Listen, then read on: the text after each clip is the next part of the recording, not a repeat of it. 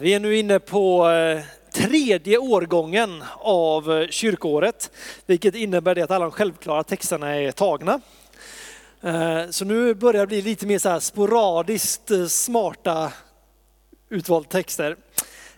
Så när jag läste Johannes-texten eller evangelietexten så var min första tanke så här, att hur kopplar jag det här till temat livets källa? Jag får, jag får läsa kontexten. Så jag läste ett par verser innan, ett par verser över och tänkte att det här är ett skitbra kapitel för livets källa. Det är bara det att de har valt verserna som inte säger så mycket om det. Så jag tänker att på grund av det så ska vi läsa lite mer för att få lite mer sammanhang, för att få fram poängen lite tydligare. Så vi kommer läsa evangelietexten från Johannes 5, vers 19 till och med vers 47. Så det blir lite längre bibelstycke här till att börja med. Så här står det. Jesus svarade dem, Amen, amen säger jag er. Sonen kan inte göra något av sig själv, utan endast det han ser fadern göra. Ty vad fadern gör, det gör sonen. Fadern älskar sonen och visar honom allt vad han själv gör, och större gärningar än dessa ska han visa honom, så att ni kommer att häpna. Ty liksom fadern uppväcker de döda och ger dem liv, så ger sonen liv åt vilka han vill. Inte heller dömer fadern någon, utan hela domen har han överlämnat åt sonen. För att alla skall ära sonen liksom de ärar fadern. Den som inte ärar sonen ärar inte heller fadern som har sänt honom. Amen, amen säger jag er. Den som hör mitt ord och tror på honom som har sänt mig, han har evigt liv och kommer inte under domen, utan har övergått från döden till livet. Amen, amen säger jag er. Den stund kommer, ja den är nu inne, när de döda skall höra Guds sons röst och de som hör den skall få liv. Ty liksom Fadern har liv i sig själv så har han gett åt sonen att ha liv i sig själv. Och han har gett honom makt att hålla dom eftersom att han är människoson. Förvåna er inte över detta, ty den stund kommer då alla som är i gravarna skall höra hans röst och gå ut ur dem. Det som har gjort gott skall uppstå till liv och det som har gjort ont skall uppstå till dom. Jag kan inte göra något av mig själv. Efter det jag hör dömer jag och min dom är rättvis. Så jag söker inte min egen utan hans vilja som har sänt mig. Om jag själv vittnar om mig är mitt, mitt vittnesbörd inte giltigt. Det är en annan som vittnar om mig och jag vet att hans vittnesbörd om mig är sant. Ni har sänt bud till Johannes och han har vittnat om sanningen. Jag tar inte emot vittnesbördet från någon människa, men jag säger detta för att ni ska bli frälsta. Han var en lampa som brann och lyste en kort tid. Eh, och en kort tid ville ni glädja er i hans ljus. Själva ha, själv har jag ett vittnesbörd som är för mer än Johannes vittnesbörd. Det är gärningar som Fadern har gett mig att fullborda. Just de gärningar jag utför vittnar om att Fadern har sänt mig. Fadern som har sänt mig har vittnat om mig. Hans röst har ni aldrig hört och hans gestalt har ni aldrig sett och hans ord har inte förblivit i er eftersom ni inte tror på den som han har sänt. Ni forskar i skrifterna därför att ni tror att ni har evigt liv i dem och det är dessa som vittnar om mig. Men ni vill inte komma till mig för att få liv. Jag tar inte emot ära av människor. Jag känner er och vet att ni inte har Guds kärlek i er. Jag har kommit i min faders namn och ni tar inte emot mig. Men kommer det någon annan i sitt eget namn, honom tar ni emot. Hur ska ni kunna tro, ni som tar emot ära av varandra och inte söker den ära som kommer från den enda guden? Tro inte att jag ska anklaga er inför Fadern. Den som anklagar er är Mose, han som har satt ert hopp till. Om ni trodde Mose ska ni tro på mig, ty om mig har han skrivit. Men tror ni inte hans skrifter, hur ska ni då kunna tro mina ord? Så lyder det heliga evangeliet. Lovad vare du Kristus. Amen. Då ska vi gå in i nattvarden. Nej, det ska vi inte. Inte, inte riktigt än. Vi börjar med att be. Jesus, vi tackar dig för att du är livets källa. Jesus, vi bara tackar dig för löftet i ditt ord om att om vi dricker vattnet som du ger så ska det bli en källa av levande vatten på vår insida. Så helige vi bara välkomnar dig just nu till att få öppna den där källan på nytt, Herre.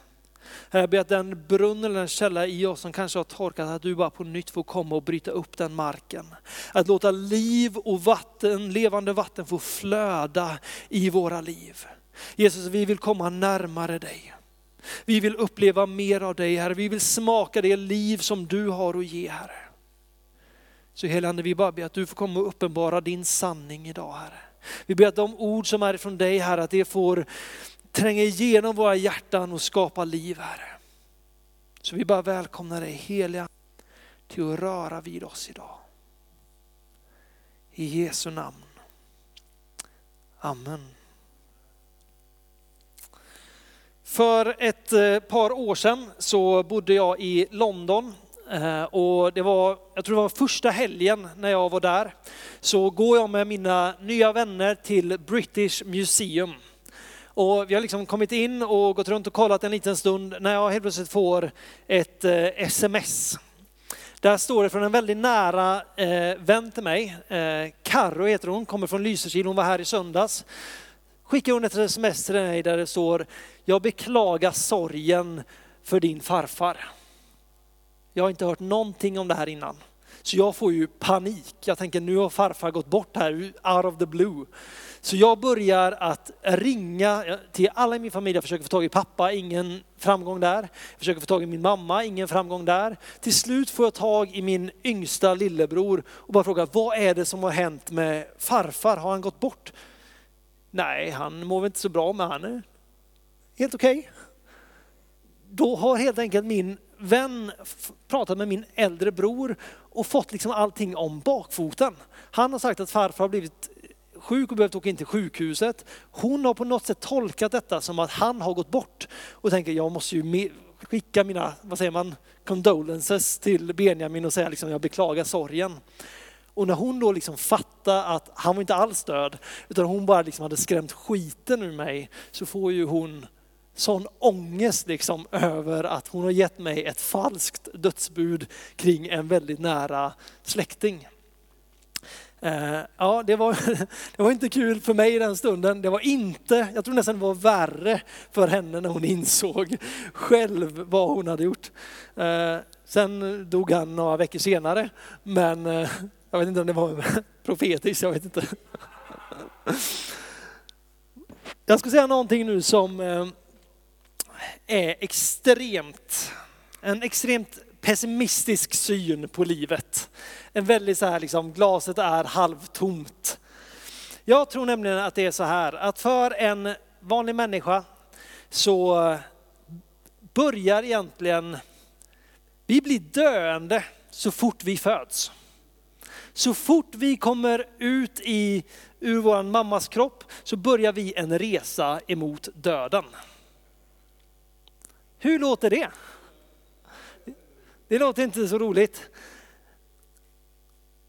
Jag tror det är sant, därför vi vet att vi kommer alla en dag att dö. Det ligger på något sätt i dagens män natur att en dag kommer vi dö. För varje dag som går så kommer vi närmare och närmare den dagen då vi ska dö. Tyvärr är det så. Jag tror inte att det var menat att det skulle vara så. Eller jag vet att det inte var menat att det skulle vara så. Därför när vi läser eh, första Mosebok om hur Gud skapar människan så skapar han människan till liv. Han är livet själv och han skapar människan i sin avbild. Alltså så skapar han oss för ett evigt liv. På grund utav att synden kommer in i den mänskliga naturen så blir vi döende. Resultatet eller konsekvensen av synden är att vi behöver dö. Det står i tredje Mosebok efter att eh, Gud liksom har sagt de här konsekvenserna till människan och till ormen, att vad som kommer hända med dem på grund av deras synd. Mannen ska få arbeta i sitt svett och han ska, kommer ha svårt för att bruka jorden. Kvinnan kommer få födslovärkar och, eh, och annat tråkigt. Eh, säger Jesus, eller säger Gud, han, han talar liksom i, han talar han, att se till människan har blivit lik oss. Så Gud talar med någon, troligtvis treenigheten själv, gemenskapen i Gud. Så säger han, eftersom att nu människan har ätit av trädet med kunskap om gott och ont, kan vi inte längre låta dem äta av livets träd. Alltså vare sig det är ett träd eller det fanns många träd i den här trädgården där människan var, så åt människan dagligen av frukt som skulle ge dem liv dagligen, för evigt. Det är först när synden kommer in som det mänskliga livet blir, ja, får ett slut. Det är först då som det liksom kommer in och skäl och dödar människan. Men det var aldrig Guds ursprungsplan, utan Guds ursprungsplan var att vi, precis som han, skulle ha liv och gemenskap tillsammans med Gud i all evighet. Jag tror att det är därför som döden på något sätt är så svår för oss att greppa.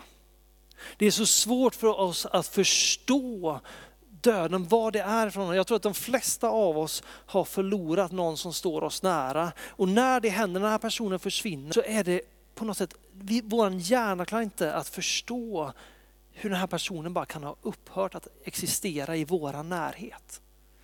Det är så många människor som jag pratar med som inte tror på Gud, de tror inte på något högre väsen. Men när man pratar om döden så säger de, det kan inte bara vara slut. Det måste finnas någonting mer där. Därför att det är som att vår hjärna inte är skapad för att förstå döden. Av den anledningen att vi var skapade för evigt liv. Döden och synden är någonting som har kommit in och liksom skadat den ursprungliga designen. Och vad är det Jesus gör när han kommer? Jo, på korset så bryter han syndens makt. När han uppstår ifrån de döda så bryter han dödens makt. Det som var konsekvensen av människans första synd och människans fortsatta syndighet, det upphäver Gud. Konsekvensen av den synden upphäver Jesus på korset när han väljer att bli människa och dö för dig i ditt ställe. Jesus säger i Johannes evangeliet i Johannes 6 så säger Jesus, vers 48, jag är lätts bröd. Era fäder åt mannat i öknen och det dog. Här är brödet som kommer ner från himlen för att man ska äta av det och inte dö. Jag är det levande brödet som har kommit ner ifrån himlen. Den som äter av det bröd, brödet ska leva i evighet. Och brödet som jag ger er är mitt kött för att världen ska leva. Se bara sambandet med det, med, om vi bara kollar snabbt i tredje Mosebok. Människan åt av livets frukt. På grund av synden så får man inte längre göra det. Och sen kommer Jesus och säger att jag är livets bröd. Den som äter mitt kött eller mitt ord, han kommer aldrig att dö. Den brist, den skada som skedde i människans natur när synden kom in, den kommer Jesus säga, den som kommer till mig ska bli helad och upprättad. Han är den som kommer för att återställa det som har blivit stulet. Ta tillbaks det som har blivit bortrövat av synden och av djävulen. Jesus kom för att ge oss liv. Han dog för att vi skulle liv. Men inte bara för att vi inte ska dö. Tråkigt nog så är det så att någon dag kommer vi alla att dö. Men dödens makt över oss är en gång för alla bruten.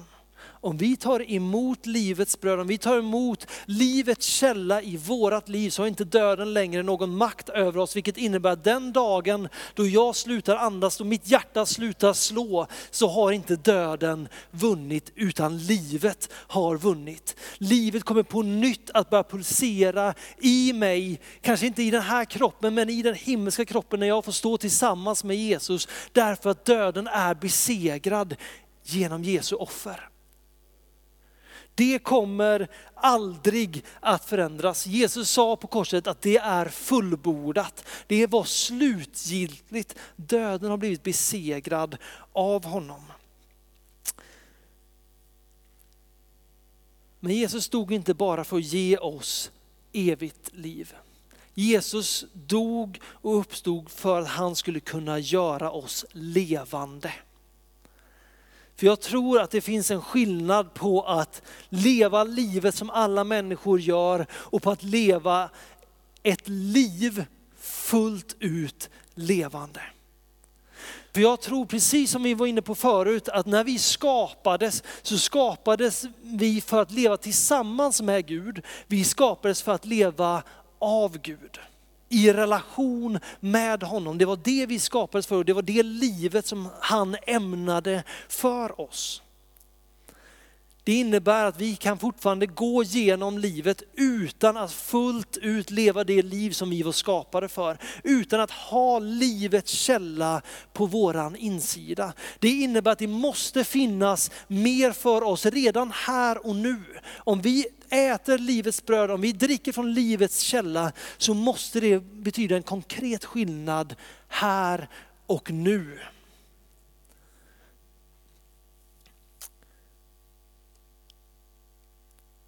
Johannes 10.10 10 säger att tjuven kom, kommer bara för att stjäla, slakta och döda.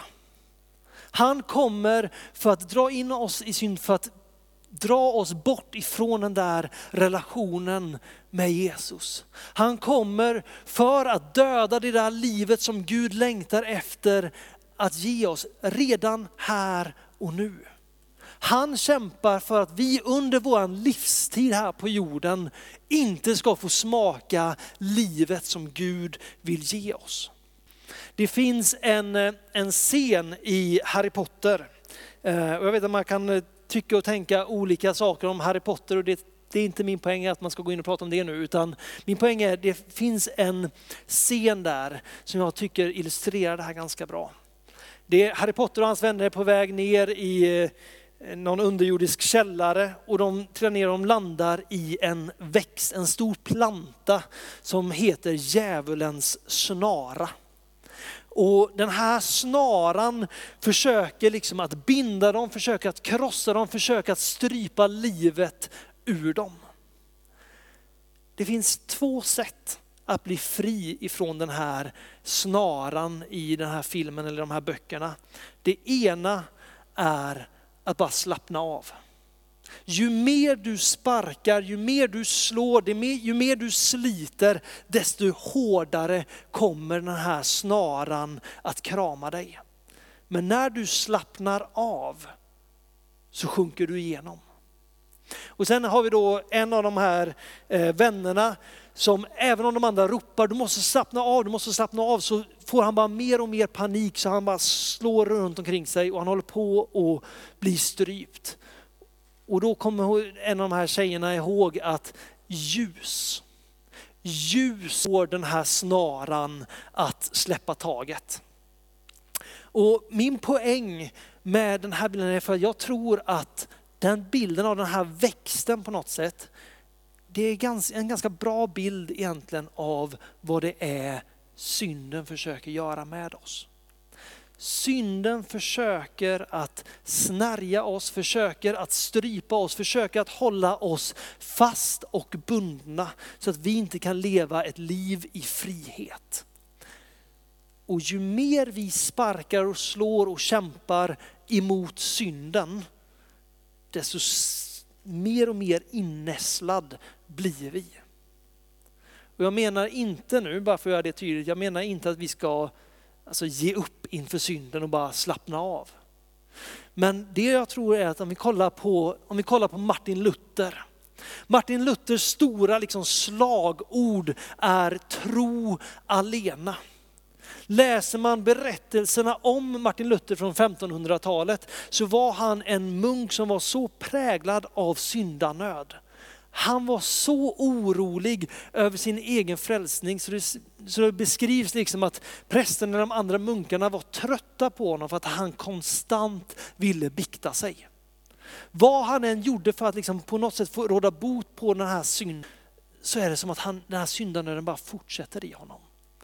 Tills han får en uppenbarelse om att tron på Jesu offer att bara sätta sin tro till vem Jesus är och få ta emot hans nåd. Det är enda utvägen. Det är det enda som räcker till. Min mänskliga ansträngning kommer aldrig att göra mig fri ifrån synden. Hur mycket jag än kämpar, hur mycket jag än sliter för att hålla synden på en armlängds avstånd så kommer jag trilla dit. Men Jesu nåd är tillräcklig för att sätta mig fri. Att istället för att försöka springa bort ifrån synden, om jag bara kan springa till Jesus. Om jag får bjuda in honom in i min kamp, in i min svårighet och låter honom bli svaret på mitt problem. Istället för att jag där i egen kraft, i egen på något sätt rättfärdighet ska försöka hålla synden ifrån mig. Jesus går hårt åt dem som är liksom egenrättfärdiga, eller de som tror att de har en rättfärdighet på grund av sina egna gärningar. Men när vi böjer oss under Jesus, jag klarar inte det här, men du klarar det här. Så är hans nåd, hans kraft tillräckligt stor för att komma in och göra oss fullständigt rena fullständigt fria. Och bara den här bilden av att ljuset är det som får den här snaran att släppa. Jesus säger, jag är världens ljus. Det är när vi böjer oss under honom, när vi surrender ourselves, hur säger man det? När vi överlämnar oss själva, när vi ger upp oss själva, när vi lägger ner vårat liv, tar upp vårat kors och följer honom. Då finns det frihet. För den fighten i andevärlden är redan över. Den har Jesus redan vunnit. Fighten om mig är inte över, därför den fighten är aktuell varje dag. Men när jag ger upp och pekar på fighten som Jesus tog, då har djävulen ingenting att komma med. Då finns det inga lögner, då finns det ingen snara som på något sätt kan binda mig längre. Därför Jesus kommer hela tiden kunna stå där och säga, jag har dött för honom. Jag har offrat mig själv för hans skull. Och då nåd tillräckligt stor för att kunna sätta oss fria.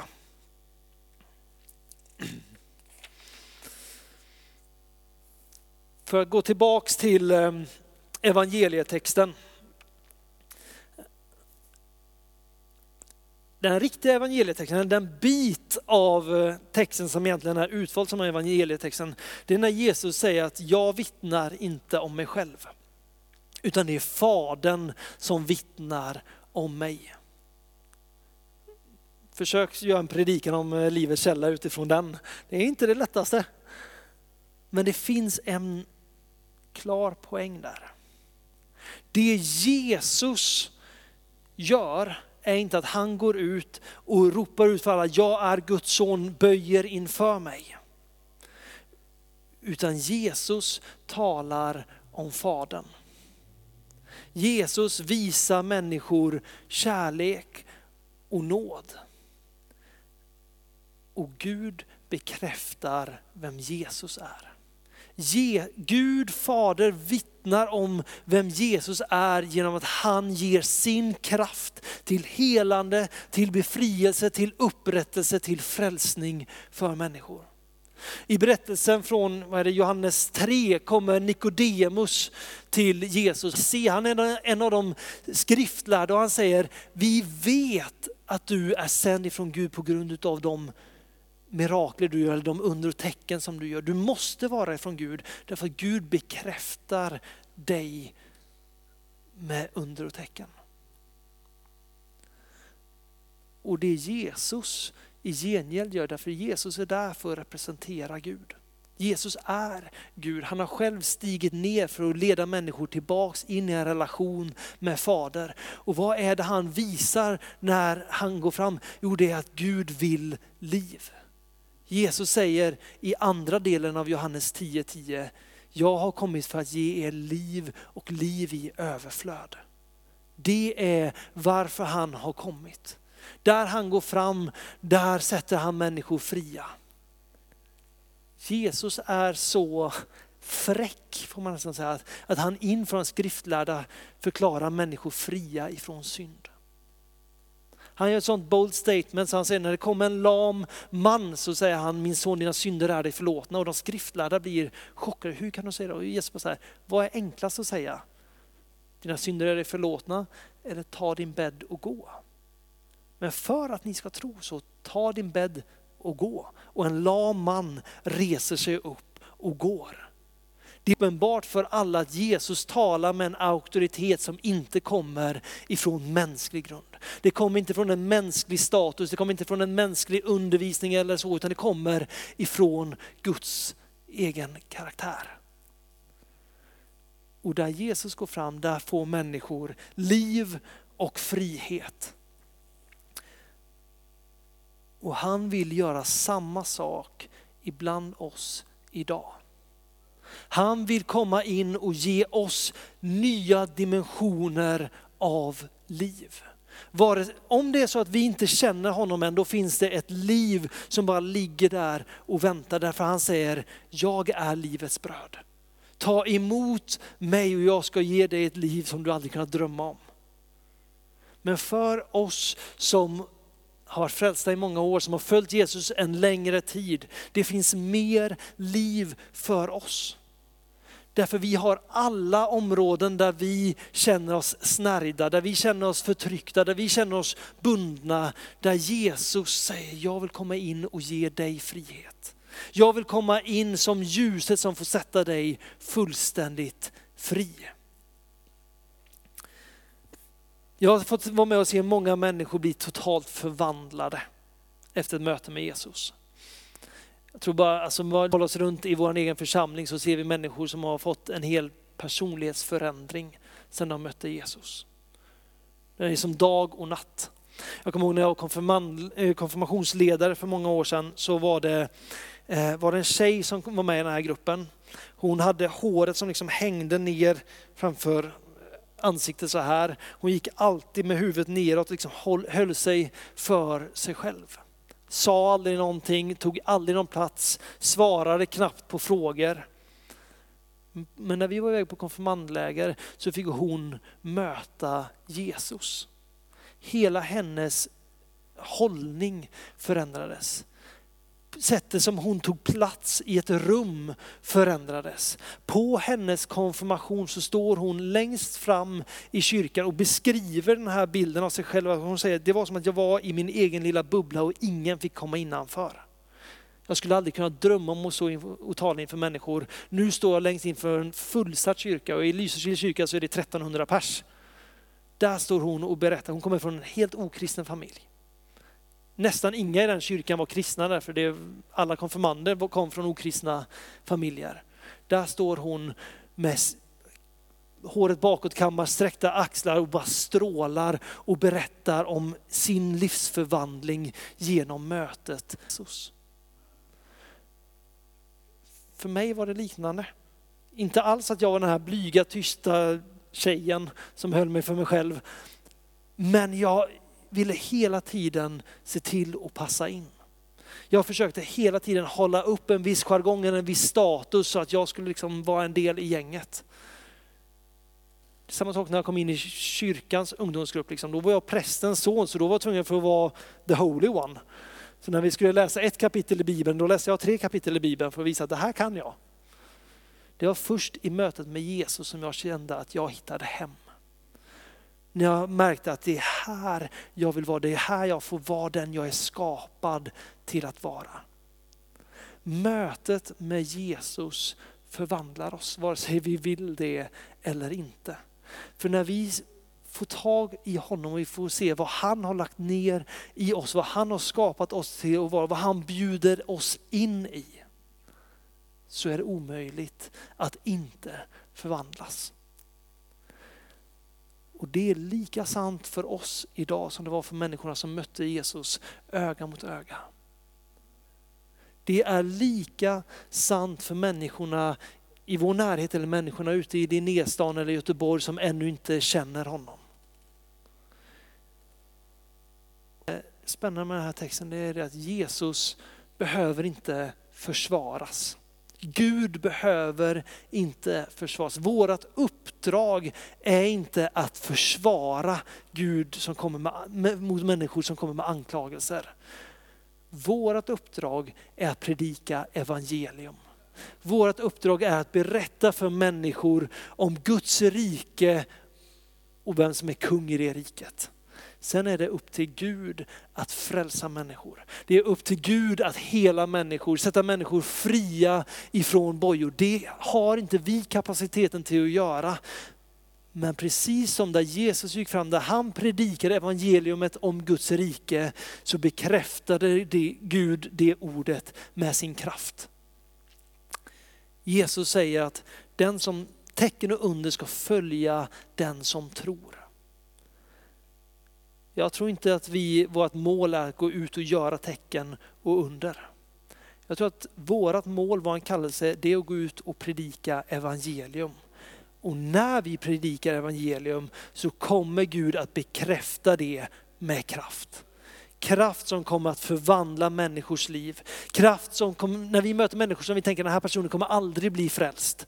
Så kommer Gud komma in och röra vid deras hjärtan och de kommer att omvända sig. När Petrus predikar på pingstdagen så står det att det hugger till i människors hjärtan. Jag tror inte det är för Petrus retorik, hans pedagogik för att han är så vältalig. De förstod knappt vad han sa därför det var olika språk alltihop. Men det hugger till i hjärtat och deras respons blir, vad kan vi göra? Låt er döpa er, omvänd er och låt er döpa er och kyrkan växer. Guds kraft kommer för att bekräfta evangelium.